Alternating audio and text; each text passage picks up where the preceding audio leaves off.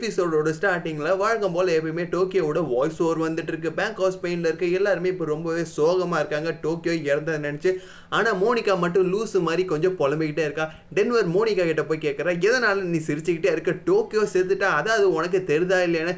அப்போ மோனிகா சொல்கிறா நான் கொஞ்சம் மார்ஃபின் எடுத்துட்டேன். அதனால தான் நான் இப்படி இருக்கேன். சாரின்னு நெக்ஸ்ட் நம்ம ப்ரொஃபஸர் ரெஸ்ட் ரூம்குள்ளே போய் கதவு சாத்தி அழுதுகிட்டே இருக்காரு. பெஞ்சமின் அண்ட் மார்சல் ரெண்டு பேரும் ப்ரொஃபஸரை இப்போ சமாதானம் படுத்திட்டு இருக்காங்க நீ கொஞ்சம் காம் டவுன் ஆகுங்க. உங்கள் ப்ரீத்தை கொஞ்சம் கண்ட்ரோல் பண்ணுங்கன்னு. அந்த கேப்பில் மோனிகா அங்கே இருக்க சிசிடிவி கேமராவை பார்க்குறா வெளியில் ஒரு கார் நின்றுட்டு இருக்கு இதுதான் கிடைச்ச கேப்னு கார் சாவி அண்ட் அவளோட குழந்தை விக்டோரியாவை எடுத்துட்டு அந்த இடத்த விட்டு தப்பிச்சு போறா. இந்த விஷயத்த மார்செல்லாம் நோட் பண்ணி ப்ரொஃபஸர் கிட்ட சொல்கிறாரு ப்ரொஃபஸர் இப்போ ரெஸ்ட் ரூம் விட்டு வெளில வந்து அலிசேவை ஃபாலோ பண்ணிட்டு போயிட்டு இருக்காங்க நெக்ஸ்ட் பேங்க் ஆஃப் ஸ்பெயின்குள்ளே இருக்க சகாட்டா டேமியோவை காண்டாக்ட் பண்ணி இப்போ இருக்கிற நிலவத்தை சொல்கிறான் நடந்த அட்டாக்கில் நம்மளோட சோல்ஜர்ஸ் ஆறு பேர் இறந்துட்டாங்க.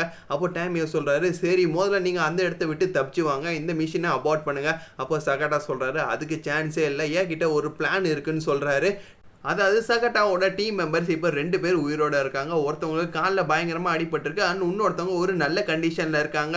அவங்களோட நேம் பேட்சை இவர் வாங்கி வச்சுட்டு அவங்கள ரகசியமாக இப்போ ஒரு இடத்துல போய் ஒளிஞ்சிக்க சொல்கிறாரு இவரோட சிக்னலுக்காக வெயிட் பண்ண சொல்கிறாரு இப்போ சக்கட்டா அங்கே இருக்க மைக்கில் சொல்கிறாரு நான் உங்கள் கூட நெகோஷியேட் பண்ணணும்னு ஆசைப்பட்றேன். இங்கே இருக்க என்னோட ஆளுங்கெல்லாம் செத்துட்டாங்க. சில பேர் வந்து ரொம்பவே காயமாக இருக்காங்க. உடனடியாக அவங்களுக்கு ட்ரீட்மெண்ட் கொடுத்தாகணும்னு.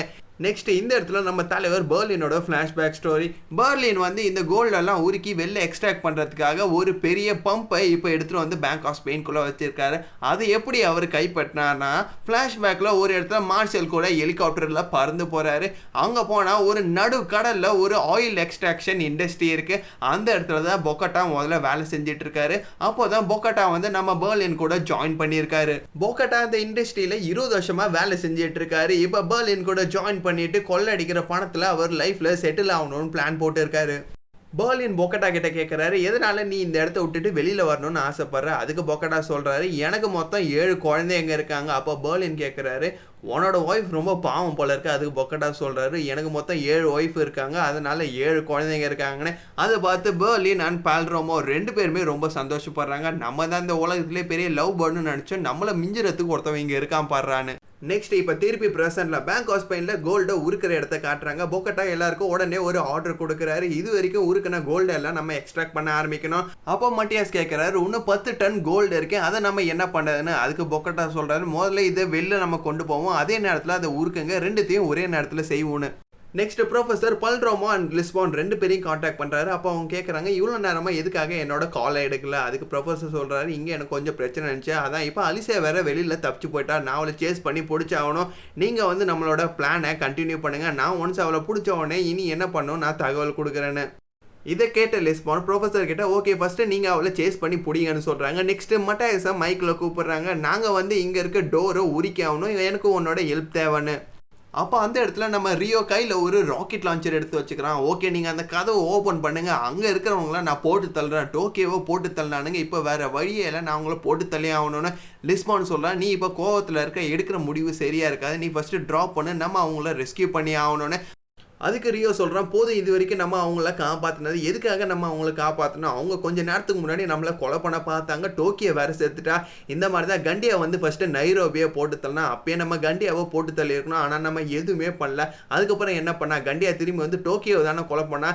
திருப்பி அவங்கள காப்பாற்றினா என்ன போகுது? அவங்க திருப்பி வந்து நம்மளை கொலை பண்ண தான் ட்ரை பண்ண போகிறாங்க இதுக்கு தான் இந்த இடத்துல பேர்லின் இருக்குன்னு சொல்கிறது பேர்லின் இருக்கிற வரைக்கும் இந்த மாதிரி பிரச்சனைகள்லாம் அவன் சால்வ் பண்ணிட்டேன்னு தான் இந்த இடத்துல பேர்லின் இருந்தால் என்ன பண்ணியிருப்பான்? நைரோபியை கண்டியை போட்டு தள்ள போது டெஃபினட்டாக அவன் கண்டியாவை போட்டு தள்ளியிருப்பான்.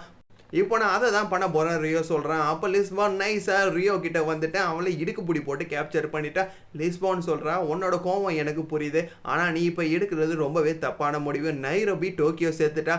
ஆனால் இதுக்கப்புறம் இங்கே இருக்கிற யாரும் சாக போகிறதில்ல நம்ம எல்லாம் இந்த இடத்த விட்டுட்டு உயிரோடு தான் போக போகிறோம்னு லிஸ்பான் சொல்கிறாங்க நெக்ஸ்ட் நம்ம ப்ரொஃபஸர் அண்ட் மார்செல்லாம் ரெண்டு பேரும் அலிசியாவை சேஸ் பண்ணி போயிட்டு இருக்காங்க. அலிசியா காரில் இருக்க வீடியோ கேமராவை நம்ம ப்ரொஃபஸர் ஆன் பண்ணுறாரு அலிசியா கிட்ட சொல்கிறாரு நீ என்னதான் நினச்சாலும் இந்த கேமராவை ஆஃப் பண்ண முடியாது. இந்த மூணு காருமே கனெக்ட் பண்ணி தான் இருக்குது ஆல்சோ ஜிபிஎஸ் மூலயமா இந்த காரோட லொக்கேஷனை நாங்கள் கண்டுபிடிச்சிருவோம். ஸோ உனக்கு தப்பிக்கிறதுக்கு வழியே கிடையாது. உடனடியாக எங்ககிட்ட சரணடைஞ்சினேன் அப்போ அலிசியா சொல்கிறாங்க நீ எதுக்காக இந்த மாதிரிலாம் பண்ணுறேன்னு எனக்கு தெரியுது. நீ லிஸ்போன் கூட உன்னோட லைஃப்பை பீஸ்ஃபுல்லாக வாழ்ந்திருக்கலாம். ஆனால் ரியோவை காப்பாற்றுறேன்னா அது ஜஸ்ட்டு உனக்கு ஒரு ரீசன் தான். உண்மையாக சொல்ல போனால் உன்னோட லைஃப் உனக்கு போர் அடிச்சிடுச்சு திருப்பி இந்த மாதிரி வந்து கொள்ளடிக்கிறது தான் உனக்கு ரொம்பவே பிடிக்கும். அதனால நீ என்ன பண்ணியிருக்கனா ஒன்று மட்டும் இல்லாமல் இன்னும் நிறைய பேரோட உயிரை ரிஸ்கில் கொண்டு வந்திருக்க. அது என்ன நடந்திருக்கு பாரு நைரோபி டோக்கியோ இவங்கெல்லாம் அனாவசியமாக செத்துருக்காங்க. இது எல்லாமே உன்னோட செல்ஃபிஷ்னஸ் தான். காரணம்னு சொல்லி ப்ரொஃபஸரை மைண்ட் ஃபக் பண்ண பார்க்குறா ஆனால் நம்ம ப்ரொஃபஸர் அதுக்கெல்லாம் அசராமல் இப்போ அலிசியாவை சேஸ் பண்ணி போயிட்டே இருக்காரு. மார்சலா வந்து ப்ரொஃபஸர் கிட்ட சொல்கிறான் நான் வந்து இந்த சைட் கட் பண்ணிட்டு போய் அவரை குறுக்கில் வந்து லாக் பண்ணுறேன் நீங்களும் வந்து அவளை ஃபாலோ பண்ணிட்டு வந்து லாக் பண்ணுங்கன்னு. ஓகேன்னு சொல்கிறா இப்போ அலிசியா வந்து ஒரு இடத்துல கட் பண்ணுறா அதுக்கு முன்னாடி பார்த்தீங்கன்னா மார்சல் குறுக்கு வரியில் போய் இப்போ அலிசியாவுக்கு முன்னாடி வந்துட்டா. ரெண்டு பேருமே முட்டுற மாதிரி வராங்க. அப்போ அலிசியா சொல்கிறான் என்னோட குழந்தையும் என் கூட தான் இருக்குது உனக்கு என்னோட குழந்தைய எவ்வளோ பிடிக்கணும் எனக்கு தெரியும். இடிச்சா என்னோட குழந்தை செத்துரும். உன்னால் இதை பண்ண முடியாதுன்னு அலிசியா சொல்கிறா இப்போது அப்படின்னு ரெண்டு பேருமே ஃபேஸ் டு ஃபேஸ் வரப்போது பார்த்தீங்கன்னா வேற வழியே இல்லாமல் மார்சலா அவனோட காரை திருப்பிட்டான் அந்த கேப்பில் அலிசியா அவளோட கன் எடுத்து மார்சலாவோட ரெண்டு டயரையும் ஷூட் பண்ணிட்டா. ப்ரொஃபஸர் தாண்டி போகிறாரு மார்சலா சொல்கிறான் என்னை கூட்டு போங்க. ஆனால் ப்ரொஃபஸர் வந்து ஸ்லோ டவுன் பண்ணவே இல்லை. சாரி இந்த இடத்துல ஸ்லோ டவுன் பண்ணால் அவள் தப்பிச்சு போகிறதுக்கான நிறைய சான்ஸ் இருக்குன்னு சொல்லிட்டு இப்போ அலிசியாவை ஃபாலோ பண்ணி இன்னும் போய்கிட்டே இருக்காரு. நெக்ஸ்ட் மோனிகா எல்சிகியை போய் செக் பண்ணுறா அப்போ எல்சிகி சொல்கிறான் மேலே கிரெனேட் வெடிச்ச சத்தம் கேட்டுச்சு. யார் செத்தானு என்கிட்ட சொல்லுன்னு. அப்போ மோனிகா சொல்கிறா டோக்கியோ செத்தானு. இதை கேட்டு எல்சிங்கி ரொம்பவே வருத்தப்படுறான் மோனிகா கிட்ட சொல்கிறான் டோக்கியோ இடத்துல வேற யார் வேணா இன்னைக்கு இருந்திருக்கலாம். ஏன் அது டென்வரா கூட இருந்திருக்கலாம். டென்வர் செத்து நீ ஒரு விதவையா கூட இருக்கலாம். இந்த ஏஜ்ல என்ன நடக்கும்னு சொல்லவே முடியாதுன்னு. ஏற்கனவே பார்த்தீங்கன்னா மோனிகா ரொம்பவே பயந்துட்டு இருக்கா. இப்போ எல்சிங்கி சொன்னது கேட்டால் ஓ பயம் இன்னும் அதிகமாகிட்டு தான் இருக்கு. நெக்ஸ்ட் சுவாரஸ் டேமியோ கிட்ட கத்திட்டு இருக்காரு. சகட்டா டீமுக்குள்ள என்னோட யூனிட்டு போயிருந்தா இந்த மாதிரி ஆயிருக்காது. நம்ம டெஃபினட்டா அவங்கள ஜெயிச்சிருக்கலாம். எல்லாமே உன்னோட தப்பு தானே. அப்ப ஏஞ்சல் சொல்றாரு உள்ள செத்த எல்லாருக்குமே குடும்பம் இருக்குது சின்ன சின்ன பசங்கள்லாம் இருக்குது அவங்கெல்லாம் இனி யார் பார்த்துக்க போகிறான்னு அப்போ தான் டேமியாவுக்கு ஒரு ஐடியா வருது. அவங்களுக்கு ஃபேமிலி இருக்கல. அவங்க ஃபேமிலி அவங்க குழந்தை கூட இருக்க ஃபோட்டோலாம் எனக்கு உடனடியாக வந்தாகணும். இதை எடுத்து நம்ம பப்ளிக்காக ரிலீஸ் பண்ணுவோம். இவங்க எல்லாருமே ஒரு டெரரிஸ்ட் எவ்வளோ ஒரு மோசமானவங்க நம்ம வெளியில் காட்டுவோம். நம்ம நாட்டோட ஹீரோஸை இவங்க கொலை பண்ணியிருக்காங்க. இதை பார்த்தா மக்கள் மதியில் இருக்க இவங்களோட செல்வாக்கெல்லாம் போயிடும். இவங்களை விரும்புகிற எல்லாரையும் உங்களை உடனே வெறுக்க ஆரம்பிச்சிருவாங்க. அதுதான் நம்மளுக்கு வேணும். அப்போ சுவார சொல்கிறாரு இன்னும் உன்னோட கேவலமான புத்தியை நீ ஃபாலோ பண்ணிக்கிட்டா இருக்க. ஏஞ்சல் கிட்ட சொல்கிறாரு என்ன நீ இதை செய்யவா போகிற ஆனால் ஏஞ்சலுக்கும் இப்போ வேறு சாய்ஸே இல்லை. அதுக்கான ப்ரிப்பரேஷன்ஸ்லாம் அப்போ அவர் ரெடி பண்ணிகிட்டு இருக்காரு. நெக்ஸ்ட் பேங்க் ஆஃப் ஸ்பெயினில் அந்த கதவை ஊறிக்கிட்டு சகாட்டாவோட டீமுக்கு ஹெல்ப் பண்ணுறதுக்கு நம்ம எய்ஸ் மெம்பர்ஸ்லாம் போகிறாங்க ஃபர்ஸ்ட் அங்கே செக் பண்ணிக்கிறாங்க. இங்கே வேறு யாராவது உயிரோட இருக்கிறாங்களா இல்லையான்னு ஜஸ்ட் கன்ஃபார்ம் பண்ணிக்கிறதுக்காக அப்போ சகாட்டா சொல்கிறேன் இங்கே யாருமே இல்லை. நான் மட்டும்தான் இருக்கேன்.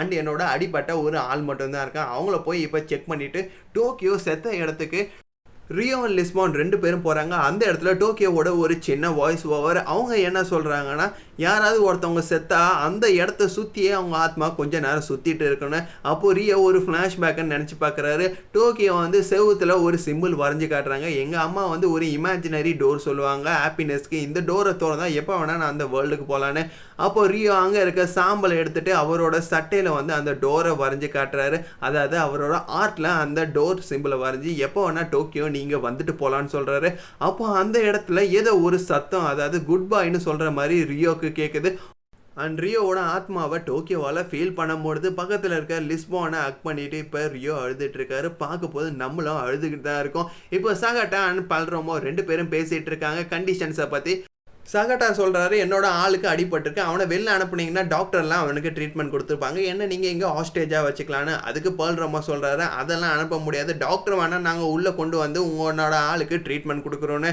சகட்டா வந்து டேமியோ கிட்டே இதை பற்றி விஷயம் கேட்குறாரு டேமியோவும் ஓகேன்னு அக்செப்ட் பண்ணுறாரு இப்போ சகட்டா அவரோட ரேடியோவை பல்ரோம கிட்ட கொடுத்து சரணடைகிறாரு. நெக்ஸ்ட் நம்ம ப்ரொஃபஸர் அலிசியா இருக்க இடத்த இப்போ சேஸ் பண்ணி கண்டுபிடிச்சிட்டாரு. அது ஒரு பழைய வேர் ஹவுஸ் மாதிரி இருக்குது வெளில வேற மழை பெஞ்சிட்டு இருக்கு. அலிசியா வந்து உள்ளே நின்றுட்டு இருக்காங்க. நம்ம ப்ரொஃபஸர் அண்ட் அலிசியா ரெண்டு பேரும் மற்றவங்களோட நெத்தி போட்டில் கன்னை வச்சு பேசிகிட்டு இருக்காங்க. அப்போ அலிசியா சொல்கிறாங்க இதை பார்க்கறதுக்கு ஏதோ படத்தோட சீன் மாதிரியே இல்லைன்னு. அப்போ ப்ரொஃபஸர் சொல்கிறாரு என்னோட வாழ்க்கை ஃபுல்லாகவே நான் நிறைய பிளான் போட்டு எப்பயுமே மறைஞ்சு தான் வாழ்ந்துட்டு இருந்தேன். எனக்கான ஒரு அடையாளமே இல்லை. ஆனால் லிஸ்பான் இப்போ எங்களோட ஃபேமிலி தான் எனக்கான அடையாளமாக இருந்துச்சு. எனக்கு ஒரு கனவு இருந்துச்சு. இந்த மாதிரி ஒரு வாழ்க்கை வாழணும்னு அந்த மாதிரி தான் நான் வாழ்ந்துட்டு இருந்தேன். ஆனாலும் என்னோட வாழ்க்கை அது மட்டும் இல்லை. எனக்கு இன்னொரு கனவு இருந்துச்சு. அந்த கனவு தான் இந்த பேங்க் ஆஃப் ஸ்பெயினை கொள்ளடிக்கிறதுன்னு அப்போ அலிசியா சொல்கிறாங்க அப்பாடா இப்போ அது ஒத்துக்கிட்டே உன்னை பற்றி நான் நினச்சது எல்லாமே கரெக்டு தான். சரி உன்னோட கண்ணை கீழே போட்டுருன்னு அப்போ ப்ரொஃபஸர் சொல்கிறாரு நீ தான் கண்ணை கீழே போட்டாகணும். நீ இங்கேருந்து தப்பிச்சு போ எந்த ஒரு வழியுமே இல்லை.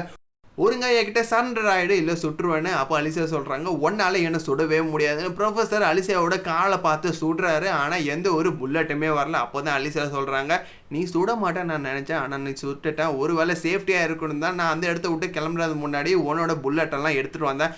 அது இப்போ எனக்கு சாதகமாக போயிடுச்சுன்னு சொல்லிட்டு இப்போ ப்ரொஃபஸரோட கை காலெலாம் கட்டிட்டு அவங்களோட காரில் போட்டுட்டு இப்போ போயிட்டு இருக்காங்க. நெக்ஸ்ட் டென்வர் அண்ட் மணிலா ரெண்டு பேரும் பேசிகிட்டு இருக்காங்க. அப்போ டென்வர் சொல்கிறாரு மோனிகாவை கல்யாணம் பண்ணோடனே என்னோட லைஃபே மாறிடுச்சு. டோட்டலாக நான் என்னோட கனவு வாழ்க்கையில் வாழ்ந்த மாதிரி இருந்துச்சு. இதுதான் என்னோட வாழ்நாள் ஆசையே. ஆனால் கூட ஏதோ சில விஷயங்கள்லாம் எனக்கு மிஸ் பண்ணுற மாதிரியே இருந்துச்சு. அப்போ தான் எனக்கு தெரிய வந்துச்சு. என்னோட வாழ்க்கையில் நான் உன்னை ரொம்பவே மிஸ் பண்ணுறேன்னு ஒரு நாள் உனக்கு ஞாபகம் இருக்கா? நான் கூட காலைல ஆறு மணிக்கு இந்தோனேஷியாவிலேருந்து உனக்கு ஒரு கால் பண்ணேன். ஆனால் ஒரு ரிங்கோட அதை கட் பண்ணிட்டேன்னு. அதுக்கு மணியில் ஆமாம் எனக்கு ரொம்ப நல்லாவே ஞாபகம் இருக்குது அப்போ இங்கே வந்து ராத்திரி ஒன்று பதினஞ்சு ஆச்சு. மணியில் சொல்கிறாங்க பரவாயில்ல உன்னோட லைஃப்பில் நான் இருக்கேன். என்ன கூட நீ மிஸ் பண்ணியிருக்கேன். அதை நினச்சா எனக்கு ரொம்ப சந்தோஷமாக இருக்குது பேசிக்கிட்டே இருக்கும் போது ரெண்டு பேரும் கிஸ் அடிச்சிட்டு இருக்காங்க.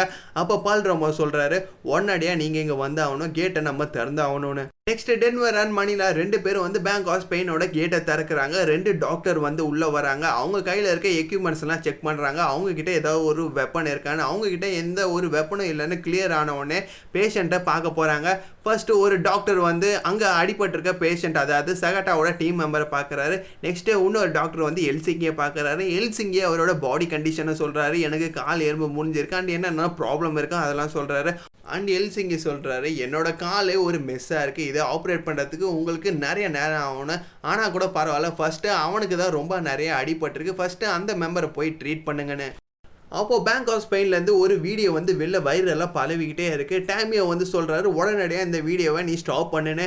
அதுக்கு அங்கே இருக்க டெக்னீஷியன் சொல்கிறாரு நான் ஒரு தடவை இந்த வீடியோவை பிளாக் பண்ணால் இன்னும் நூறு லிங்க்லேருந்து இந்த வீடியோ அப்லோட் ஆகிட்டே இருக்குது என்னென்னு பார்த்தா ஒரு லைவ் ஸ்ட்ரீம் வந்து ரியோ வந்து லிஸ்போனை வச்சு பண்ணிகிட்ருக்காரு லிஸ்போன் அந்த வீடியோவில் சொல்கிறாங்க டோக்கியோ செத்துட்டா அது மட்டும் இல்லாமல் ஆறு மற்ற சோல்ஜர்ஸ் செத்துட்டாங்க. இது ரொம்பவே ஒரு சோகத்துக்குரிய விஷயம் தான் இந்த மாதிரி நடக்கும்னு நாங்கள் சுத்தமாக எதிர்பார்க்கவே இல்லை. ஆரம்பத்தில் நாங்கள் இது ஒரு ரெஸ்கியூ மிஷினாக தான் ஆரம்பித்தோம் ஆனால் இப்போ வந்து நாங்கள் இதுக்கு ரொம்பவே வருந்துடும் இதை வந்து நாங்கள் ஒரு பெரிய வார் மாதிரி ஆகிட்டு வாரில் நிறைய கேஷுவாலிட்டினா ஆகிடுச்சு ஆனாலும் எங்களுக்கு வெளியில் இன்னும் நிறைய பேர் சப்போர்ட் பண்ணிட்டு தான் இருக்கிறீங்க. இதுக்கப்புறம் உங்களோட சப்போர்ட்டுக்கு எங்களுக்கு தகுதியானவங்களாம் நாங்கள் இல்லைன்னு தான் நினைக்கிறோம். பேசாமல் நீங்கள் திருப்பி உங்களோட வீட்டுக்கே போயிடுங்க. யாரும் எங்களுக்கு சப்போர்ட் பண்ண வேணான்னு.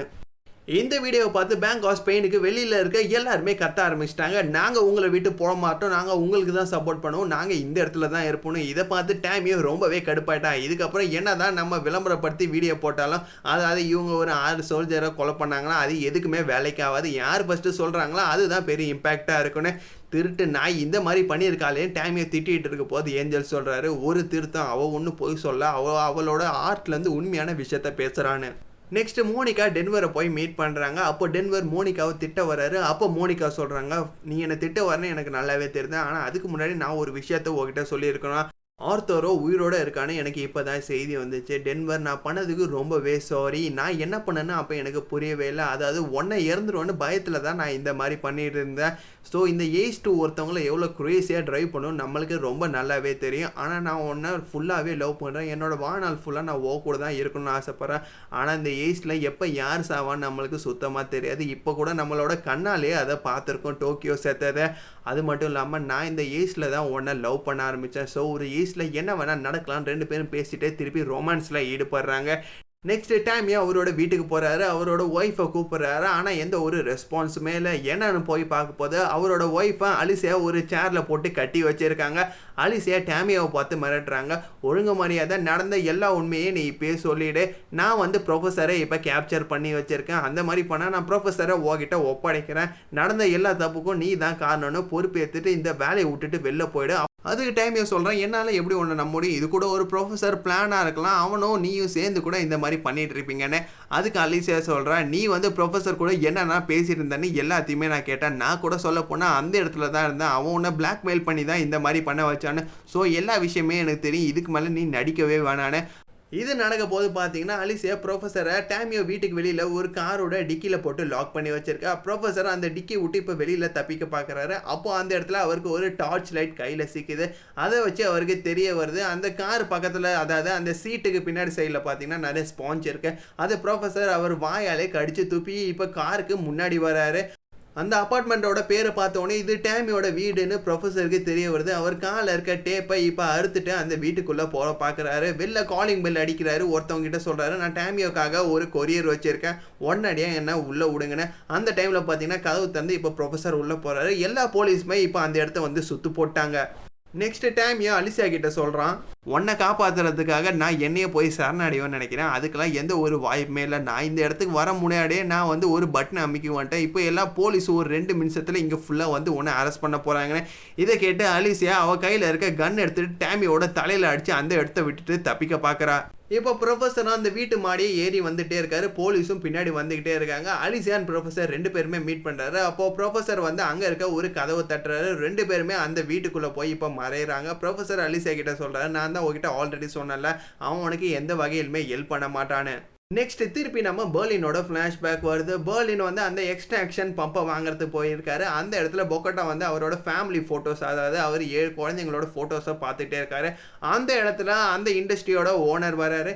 அவர்கிட்ட இப்போ பேர்லின் போய் பேசுகிறாரு அதாவது பேர்லின் அந்த இடத்துக்கு எந்த மாதிரி வந்திருக்காருன்னா அந்த பம்பில் வந்து இப்போ ஒரு பிரச்சனை இருக்குது அந்த தீக்கிறதுக்காக தான் பேர்லின் ஒரு மெக்கானிக் மாதிரி வந்திருக்காரு. பேர்லின் வந்து அவர்கிட்ட சொல்கிறாரு இந்த இடத்துல வச்சு என்னால் வேலை செய்ய முடியாது. அதுக்கான ரீசன் என்னென்னா இங்கே நிறைய வந்து எங்களை எக்யூப்மெண்ட்ஸ்லாம் தேவைப்படுது அதெல்லாம் இங்கே இல்லை. ஸோ இந்த பம்பை கழட்டி நாங்கள் வெளில எடுத்துகிட்டு போய் தான் ஆகணும். ஆனால் நீங்கள் எதை நினச்சி கவலைப்படாதீங்க. நான் எட்டு நாளுக்குள்ளே இதை கொண்டு வந்துடணும்னு. இந்த மாதிரி தான் பார்த்தீங்கன்னா அவங்க இதை எக்ஸ்ட்ராக்ஷன் பம்பை ஆட்டியை போட்டுட்டு இப்போ இந்த பேங்க் ஆஃப் ஸ்பெயினில் கோல்டு உருக்கி வெளில கொண்டு போகிறதுக்காக வச்சுருக்காங்க. இதோட இந்த எபிசோட கம்ப்ளீட் பண்ணிட்டாங்க.